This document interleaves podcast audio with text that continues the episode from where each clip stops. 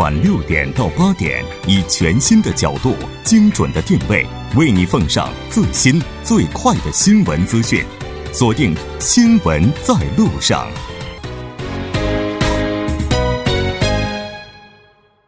好的，欢迎回来，这里是正在为您直播的调频一零点三 TBS EFM 新闻在路上。稍后是广告时间，广告过后为您带来我们今天的第四部节目。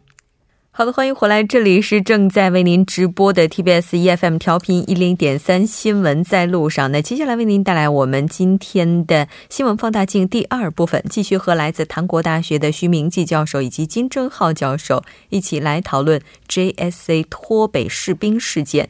节目也期待您的参与，您可以发送短信到井号幺零幺三，通信费用每条为五十韩元。另外，您也可以在 YouTube 上搜索 TBS EFM，在收听 Live Streaming 的同时点击对话窗参与互动。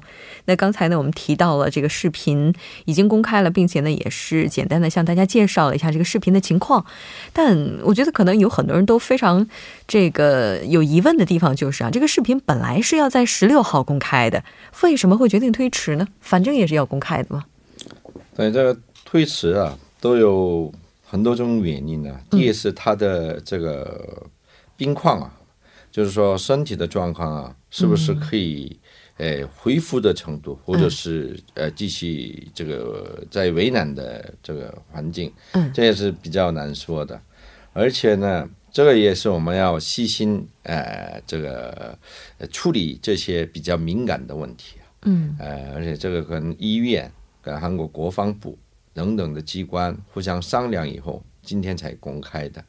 这公开的主要原因呢，就是说人家对这个问题就怀疑，呃，为什么他跑到这边来，而且被打那么多，哎，这个呃，这个枪中了啊，也没死，呃，然后就是要报道一些内容的细节，哎，这个问题呢，今天都没说。很多的，嗯，他主要说，他就醒来了，又说要想看电视啊，这个可能表明他以前也在朝鲜也看电视了啊，所以要看电视，他要证明他这个地方是在韩国还是朝鲜，他想要看的，了解一下。我我我觉得他想要确认，确认自己在哪里，对对，自己在哪里。第二呢，他现在是呃精神已经醒过来了啊，而这种情况呢，他现在不能呃这个受我们的主要的一个这个这个资讯等等的一个细节内容，因为他身体没有完全恢复。对。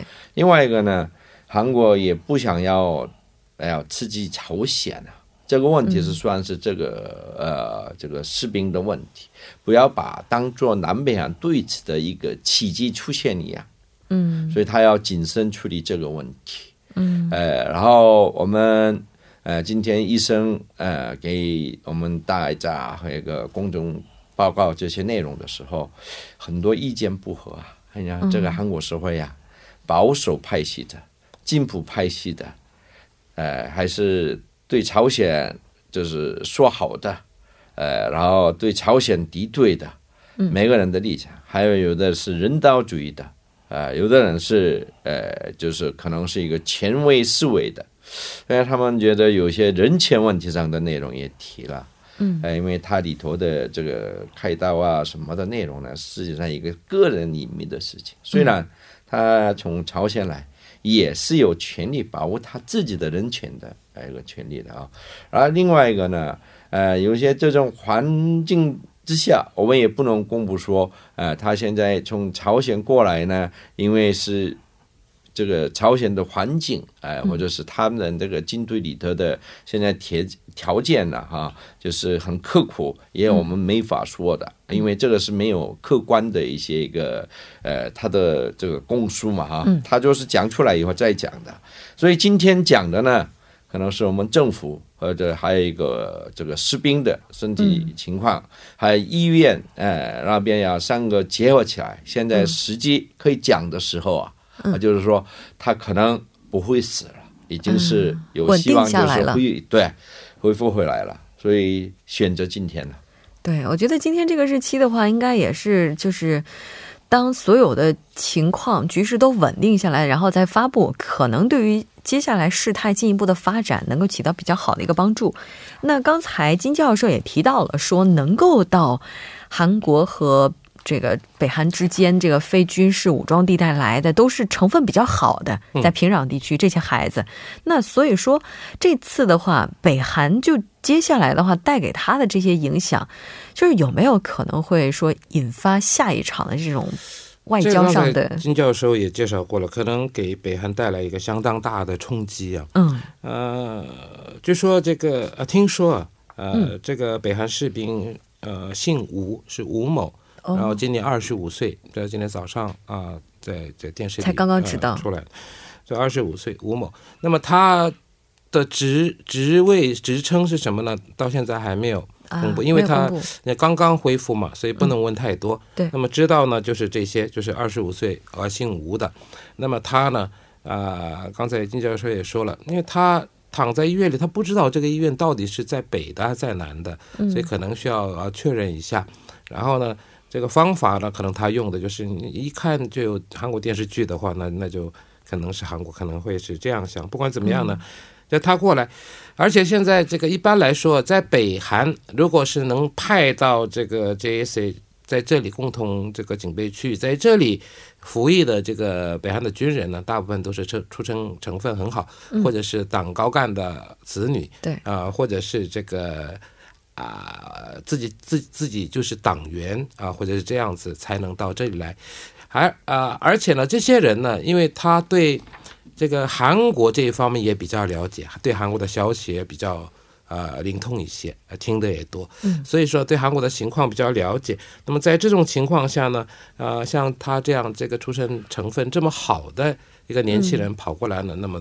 肯定是给北韩呢带来一个相当大的冲击。我觉得这个冲击可能就是意识形态上的。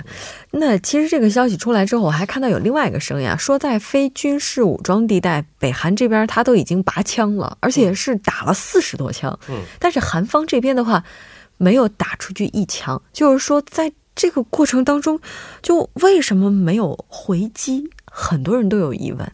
这回击都有些一个。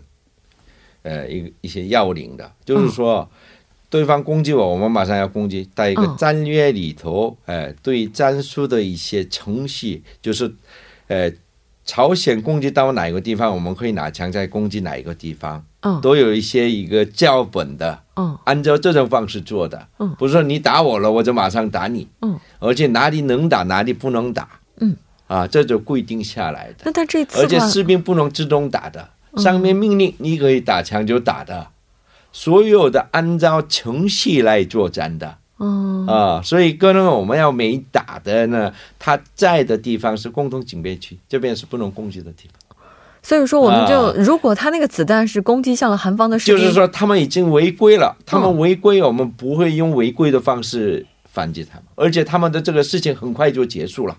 嗯，结束以后呢，我们就观察。而且刚好那个士兵啊，就趴着，好像人死一样，没有动。嗯，所以他们都没有继续打枪，就回去了，以为就死了。嗯啊，然后我们就趁着这个时间要去呃拉他的时候，他把不是左腿就拉上来了嘛。嗯，他已经活着的意思。这个意思呢，那时候有个朝鲜呢已经违反了那边的规定，然后撤回去以后，那我们进去也是他们在校所里头还是看的。嗯，所以这个地地方啊，你你对方攻击，我们就马上攻击，然后就是双方都违规那边的一个规定的话，嗯，这就是擦擦擦枪走火了，走火了，发生战争了。所以我们一个战术战略都有一个理由教程的。呃，这个方式来进行的，不是说我们这个朋友朋友之间一个打架打跆拳道不一样，你打我，我也打你。所以这个问题呢，实际上是这样解决呢。呃，我的自己的想法呢，他来呢对朝鲜不一定是好事，但是也可以说是个一个好事。他来了这边，可能是南北韩军事会谈多不得不会。进行啊，就韩方多了一个筹码。对对，这个问题啊，虽然是现在呢，两方面的不好解释这个问题了，但是互相要回应的这种过程里头，多少可能有机会啊啊，就是谈哎一些内容的。啊，所以我是这样认为。我明白了，这 我我其实我第一次看到这条消息的时候，我其实第一反应哈也是，哎，你说北边都已经打了四十多枪，怎么韩方一点动静都没有，而且还抬回来一个不知道是死是是活的人，然后还抢救了这么多天，那如果要是按照这个说法的话，在北韩看来，这个人可能已经死了。有可能，他们很有可能会这么认为，这个人是活着还是死了，他们目前可能也不知道非常准确的一个信息。而韩方的话是在对方违规的情况之下，我们遵守了相关的条约。那要是这么看起来，你要看他们的那个这个录影的那种内容里头，朝鲜人呐，就是打完枪以后自己都很紧张了，因为那个地方不能打枪的，打完就跑，来换去就马上撤回去了。对。销售里头去了，因为他们的那些的人都知道那边就是互相哎，这个就是对峙的，或者是对战的时候的一些要领，还有教程的，所以他们也知道这个程序。好像是违反了两项，就是一个呢，就是这个朝着这个韩国方面开了枪，当然不是朝的是韩国军人，是朝着他们那个逃亡的朝鲜的军人。北韩还有一个呢，就是说这个有一个士兵。他越过了军事分界线，对，越界了。但是呢，那个他也是刚才金教授说，他很慌张，嗯，然后呢，没两秒钟又跑回去了，嗯，呃，那在这种情况下，这比较可以说是也是突发性的事件。嗯，那么这个呢，当然韩国有有很多这种军方有规定说什么时候可以回击。那么这种情况呢，因为打的不是这边，而且呢，很快就结束了这一仗，所以说呢，这个指挥官呢也没有做好判断。如果指挥官判断说这个要回击的话，那肯定。啊，会回击，但是呢，那个情况呢，大概指挥官觉得说这个还不是回，还还不是回击的一个理由，所以呢，好像是没有回击。嗯，那其实，在这件事情之前哈，应该说这段时间南北之间的各种对峙也好，北韩的各种挑衅也好，都是安静了相当长一段时间。那接下来因为这个事情，就有没有可能会给南北韩之间的关系带来更多的紧张点呢？其实，这个过去一段时间呢，这个北韩是这个停止了一个挑衅。嗯，当然原因有很多方面。那么至于最近呢，是可能是因为这个美国总统特朗普他出访亚洲。嗯，那么在这段时间呢，美国的航母舰队有两个舰队在这个东海附近。嗯，那么大家都知道，这一个舰队它的一个这个武器装备也好，这是相当惊人的，所以可能是停止了。而另外呢，还有这个中国呢，可能。啊，也多少啊，行使了一些影响力，所以呢，在平静到现在。但是呢，呃，大家都知道，这个今天呢，这个特朗普总统不是又又发布了什么所谓的对这个北韩的一些什么船舶也好、实体也好，他不是要采取这个刺激抵制措施，还包括中国。嗯。啊，那么这那么前一天呢，又把北韩又重新列为这个制控国家，制控国家了。那么所以呢，再加上。又发生了这个事情，所以呢，这个今后啊，北韩会不会再以这种挑衅的方式啊来这个表达他们的不满呢？这我们很难说啊，还很难说了。也就是也是有可能的。那刚才我们说到这个士兵他已经是苏醒了。那刚才金教授也提到了说，今天发表。有关的视频也是因为包括政府也好、院方也好，还有士兵的状态也好，就这几方的条件都适合，所以说今天公布了这个视频。那但是对他的调查，今天也只是停留在他姓吴，然后二十五岁，就这样，就就这样。那这个调查到底什么时候会进行的？这个可能是让他安抚下来，安抚下来，哎，然后身体状况还有他精神上稳定下来，慢慢问。啊，这也不是很急着问的问题，他不是犯罪分子，对 分子，所以这个问题啊，先让他安抚，因为这个环境不一样，而且这个医院的治疗过程需要几次的开刀，不是说一次都能完成的事情。对，他是重伤啊，算是重伤。嗯，那现在这个问题呢，也报道也是多少要谨慎的。为什么谨慎呢？现在呢？除了这个板门店的士兵，呃，投奔到韩国来以外，上次也是士兵，也是三八线这个秀江县附近的一个士兵也跑到韩国来了。嗯，这就是说，现在朝鲜军队里头的这个，就是说里头的管制啊，比以前严格多了。嗯，而且他们马上要进入冬季军训的，冬季军训呢，他们每年都做的，就冬训，像就是说两。两个月的。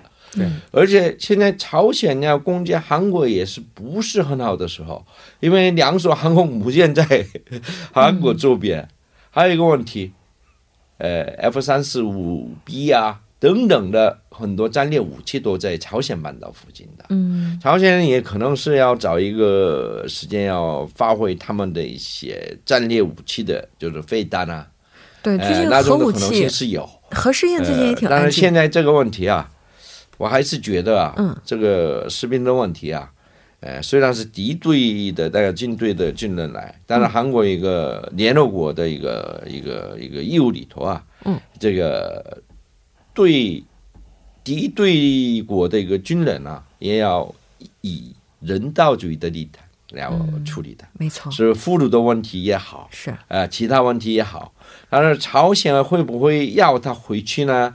这个问题以后就是很大的纠纷。嗯，但是韩国有跟你已经为跟他们说了，你要另外一个动作我，我们要有一个跨省期啊，全部播送到你们三八线附近那边，休战先要说你们投分的一些内容。嗯所以这个问题，至于为什么这样说，我有牌子，你要不要出来我们跟我们谈判？嗯所以整个问题啊，士兵是一个人道主义的立场。现在他安抚下来，以后慢慢他有关他的调查出来以后再说。南北韩对此呢，也不能互相不能互相之间刺激太对对对这个激烈。嗯，刚才说的这个人道主义，其实啊，这个韩国的一些这个有关方面的这个调查部门呢，其实还没有对这个士兵呢进行调查。对，那刚才说的二十五岁姓吴啊，名字当然也出来了。嗯啊，那么姓吴呢，这个是那个李大夫，就是李国忠这位，就是给他开刀的。啊，他呢跟他就聊了几句啊沟通的时候问了一下你叫什么名字，几岁啊？这个时候就是简单的回答了这些，不是说是一个调查机关去问他的，因为那身体状况也不是那么好嘛。嗯啊，当然啊，有一点就是说啊，在开刀的时候呢，有很多有个情报部门的人士啊在里面呢，这个出出现出现了一些摩擦啊，但是呢，到现在还没有说正式呃问他什么东西。嗯啊，所以说这个呢，要等他这个安抚好了，这病情恢复稳定了。当然，现在第二次开刀，呃，成果还呃那个效果还挺好的，所以现在呢，好像都恢复了正常。但是呢，也不一定什么时候再会开一次刀，也不一定。那么完全安定下来以后呢，再问也不迟啊。所以说这个呢，所以现在我们只知道就是就是李大夫说的姓什么名字几岁这样。但是说实话，对于这个士兵的问题啊，我们从外交上来看的话，他有可能会促成南北之间的下一次军事会谈，这个是有可能的一件事情。但从另外一个是呃一个角度来看，我们这个当然韩国现在对他进行的是人道主义上的照顾，那接下来他会怎么样呢？就何去何从呢？其实脱北者在韩国的话也是一个非常敏感的身份，那他接下来会被怎么安置呢？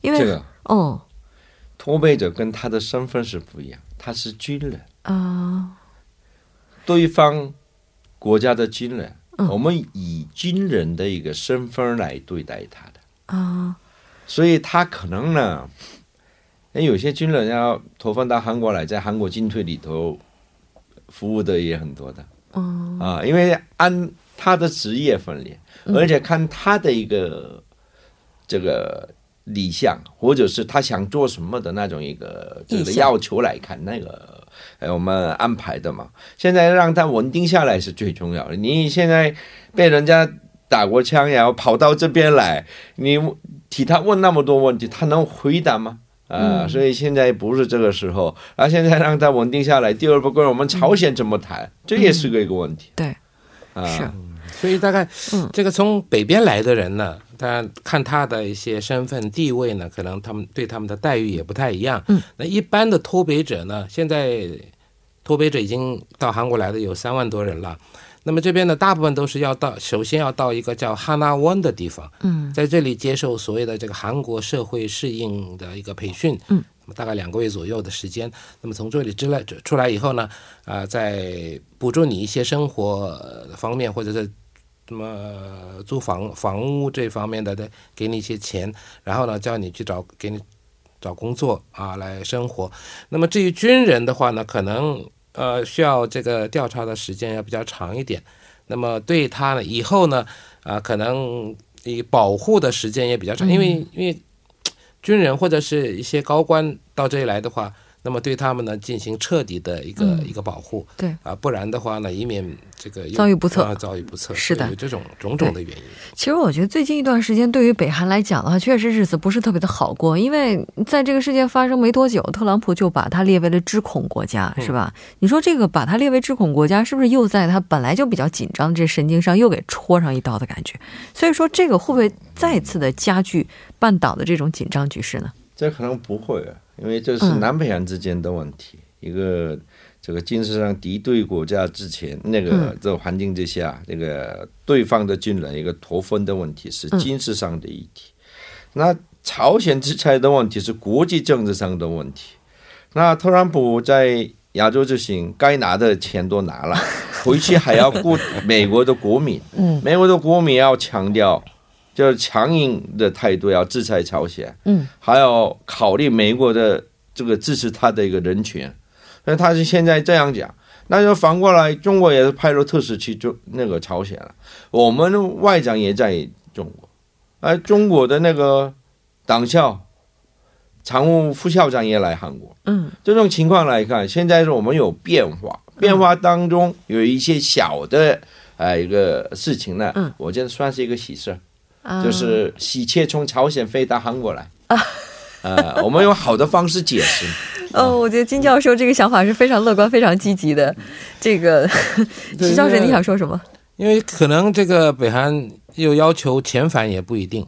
对啊，如果这个问题闹大了呢？因为他违反了这个停战协定，那么韩国呢有有可能向那个联合国安理会来提诉，说你违反了这个，应该要怎么样？如果这样。扩大的话呢，那么哦，那么这个事情就变得就比较严重了一些了。嗯啊，但是呢，我我想这个，因为这是南北韩之间的事情，嗯，而且呢，这也是这个常有的。前不久也是不是通过那个呃军事分界线逃来了一个北韩士兵嘛？嗯啊，所以呢，应该。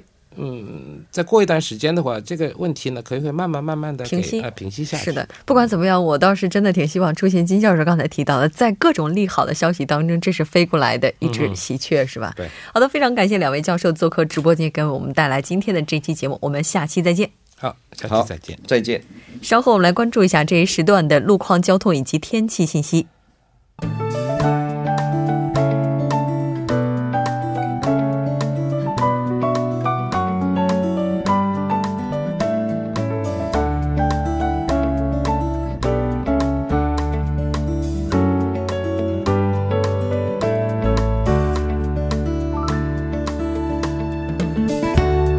晚间七点五十三分，依然是由程琛为大家带来这一时段的路况及天气信息。我们继续来关注目前晚高峰首尔市的实时路况。在汉南大桥汉南大桥北侧至汉南五岔路口汉南二号高架车道旁的三车道上，之前发生故障的车辆呢，已经得到及时的处理，道路恢复正常。但受其影响，目前此路段拥堵状况比较严重，还望途经的车主们参考相应。路段小心驾驶，还是在汉南大桥由南向北方向三车道上，刚刚发生了车辆的追尾事故，还望后续车辆参考相应路段减速慢行。好的，最后我们再来关注一下天气。明天呢，将会伴随着少量的降雪，迎来再一次的大幅度降温。首尔市未来二十四小时的天气预报是这样的：今天夜间至明天凌晨多云转小雪，最低气温零下三度；明天白天多云，最高气温五度。建议明天参加韩国高考的考生们出行时注意增添衣物。好的，以上就是今天这一时段的天气与路况信息，我们明天见。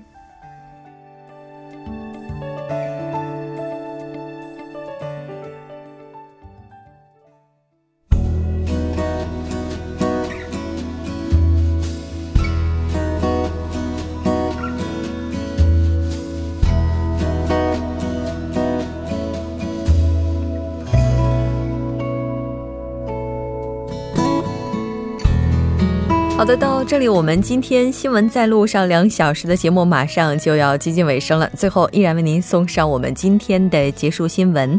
那美国国家航空航天局近日发布了一则消息，位于夏威夷的泛星巡天望远镜定位到了一颗走位异常飘忽的小行星。数据分析显示呢，它并不属于太阳系。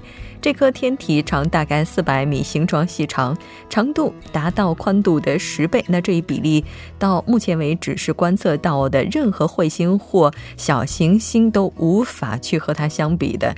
那根据测算判断，它是在四千万年前离开了南天球的一个这样的非常稀疏地域的小行星。那在发现了外星的这个小行星的路上，我们应该说也是走得越来越远了。也有消消息说，不久的未来，可能人类遨游太空也会不再是梦想。我们当然希望那一天能够早一点到来，当然也希望能够这个出现更多的科学的或者说太空领域的发现，能够造福我们人类。节目组制作人柳在恩，作家尹月郭阳，感谢您的收听。我们明晚同一时间依然陪您在路上，我是木真。